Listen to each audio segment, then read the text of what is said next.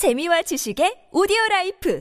팝빵 안녕하세요. 군사도폭입니다. 우크라이나 땅에 벌써부터 폭우가 내리며 2022년 판 라스푸티차가 다시 시작되고 있습니다. 러시아군에게 또다시 악몽을 선사하고 있는데요. 이처럼 하늘이 러시아에 맞서 싸우는 우크라이나를 돕고 있는 와중에 점점 더 많은 국가들의 무기가 우크라이나에 도착하며 그들의 힘을 더욱 증강시켜주고 있는데요. 현지 시각 4월 16일 미국의 CNN 보도가 밝힌 바에 따르면 우크라이나의 구소련에서 만들어진 밀8 헬기의 개량된 버전인 밀17 강습 헬기 11대, M777 155mm 곡사포 18대와 155mm 포탄 4만 발, 러시아군에게 악몽을 선사할 스위치 블레이드 무인기 300대가 들어왔습니다. 이 무기들은 모두 미국이 지원하기로 약속했던 8억 달러, 한화 약 9,800억 원 규모의 군사 무기들인데요. 여기에는 미국이 지원하는 M113 장갑차 200대, 두 대의 AN/MPQ 64 센티넬 방공 레이더, FJ-184 재블린 대전차 미사일 500기와 수천 개의 대전차 무기들, 세 스팅어 지대공 미사일, 100대의 다목적 전술 차량, AN/TPQ-36 대포병 레이더 10기, 방탄복과 헬멧 3만 세트,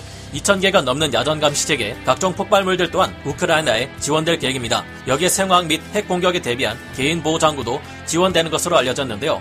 이번 지원에 따라 바이든 정부가 우크라이나 지원을 결정한 안보 관련 원조는 러시아의 우크라이나 침공 이후 25억 달러를 포함해 총 32억 달러, 하나 약 3조 9,400억 원에 달합니다. 본격적인 공세에 필요한 전차 지원이 이루어지는 것은 아니지만 이 같은 무기 지원만으로도 우크라이나군에게 큰 힘이 될 듯합니다. 현재 우크라이나에 또다시 라스푸티차 현상이 닥치면서 러시아 기갑 부대들이 주 도로를 통해서만 다녀야 하는 상황이 다시 만들어지고 있는데요. 이에 따라 점점 러시아군이 대규모 기갑 전력을 동원해 가려는 마지막 최후의 대공세는 점점 더 이뤄지기 힘든 환경이 조성되고 있습니다. 러시아군의 기갑 부대는 또다시 주 도로로만 기동해야 하는데 더 많이 지원되는 대전차 무기와 무인기, 자주포 등으로 우크라이나군은 러시아군의 보급 부대를 기습해 타격하고 위기에 빠뜨릴 수 있는 상황이 조성되고 있는 것입니다. 이 같은 미국의 지원에 러시아는 크게 반발하고 있으며 우크라이나군에는 더욱 강력한 무기들이 지원될 것이라는데 어떤 것들일까요? 그리고 푸틴이 전쟁이 끝난 후에 대비해 역대급 거짓말과 쇼를 준비하고 있다는데 어떠한 것일까요? 전문가는 아니지만 해당 분야의 정보를 조사 정리했습니다. 본의 아니게 틀린 부분이 있을 수 있다는 점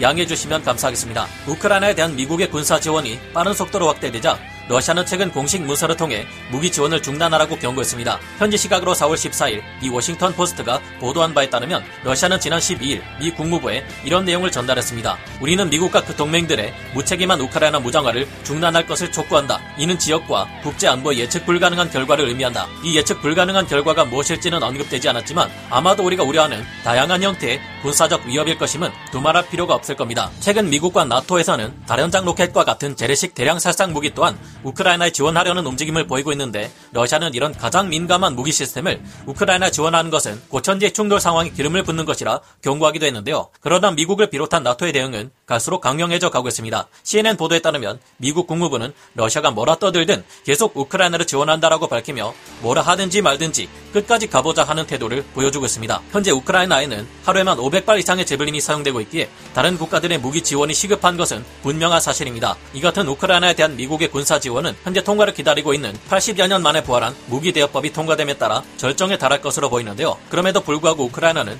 전쟁이 진행 중이기에 무기 지원이 시급한 만큼 최근 미 방산업체 측을 직접 접촉해 무기를 직접 획득하는 방안도 살펴보는 것으로 전해졌습니다. 캐슬린 힉스 미 국방부 부장관도 이날 국방부에서 미국의 8대 방산업체 대표들과 만나 우크라이나 무기 지원 방안을 논의한다고 로이터 통신을 통해 밝혔습니다. 앞으로는 우크라이나에 미국제 무인 공격기인 MQ-1 프레데터나 MQ-9 리퍼와 같은 바이락타르 무인기보다 좀 더 본격적인 무인 공격기가 지원될 수도 있을 듯한데요. 우크라이나 관리들이 미국 방위 산업체들을 만나 우크라이나군의 방어 태세를 더욱 개선할 수 있는 방법을 고민하고 있으며 최근 미국 주재 우크라이나 대사 옥사나 마르카로바가 지난주 MQ-1 프레데터와 MQ-9 리퍼의 제조사인 제너럴 아토믹스의 대표들을 만났기 때문입니다. 미국 정부의 지원과 우월한 수송 능력을 감안할 때 이 무인기들은 며칠 안에 우크라이나군의 손에 들어갈 수 있을 것이라는 전망도 나오고 있는데요. 워싱턴 포스트의 최근 보도에 따르면 이러한 이전은 우크라이나가 전장에 대한 공중 감시를 수행할 수 있는 능력을 확장시키고 소형 무인 항공기가 감당할 수 없는 매우 치명적인 타격 능력을 제공할 것이라고 합니다.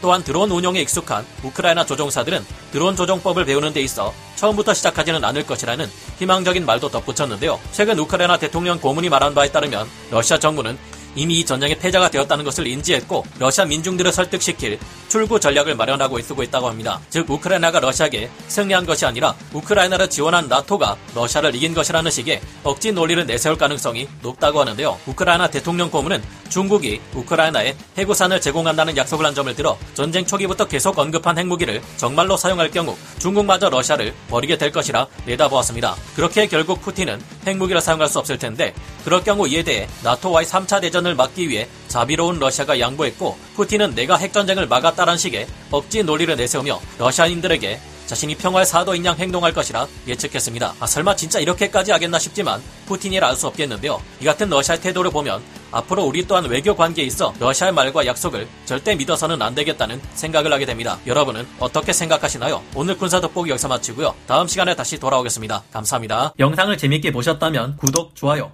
알림 설정 부탁드리겠습니다.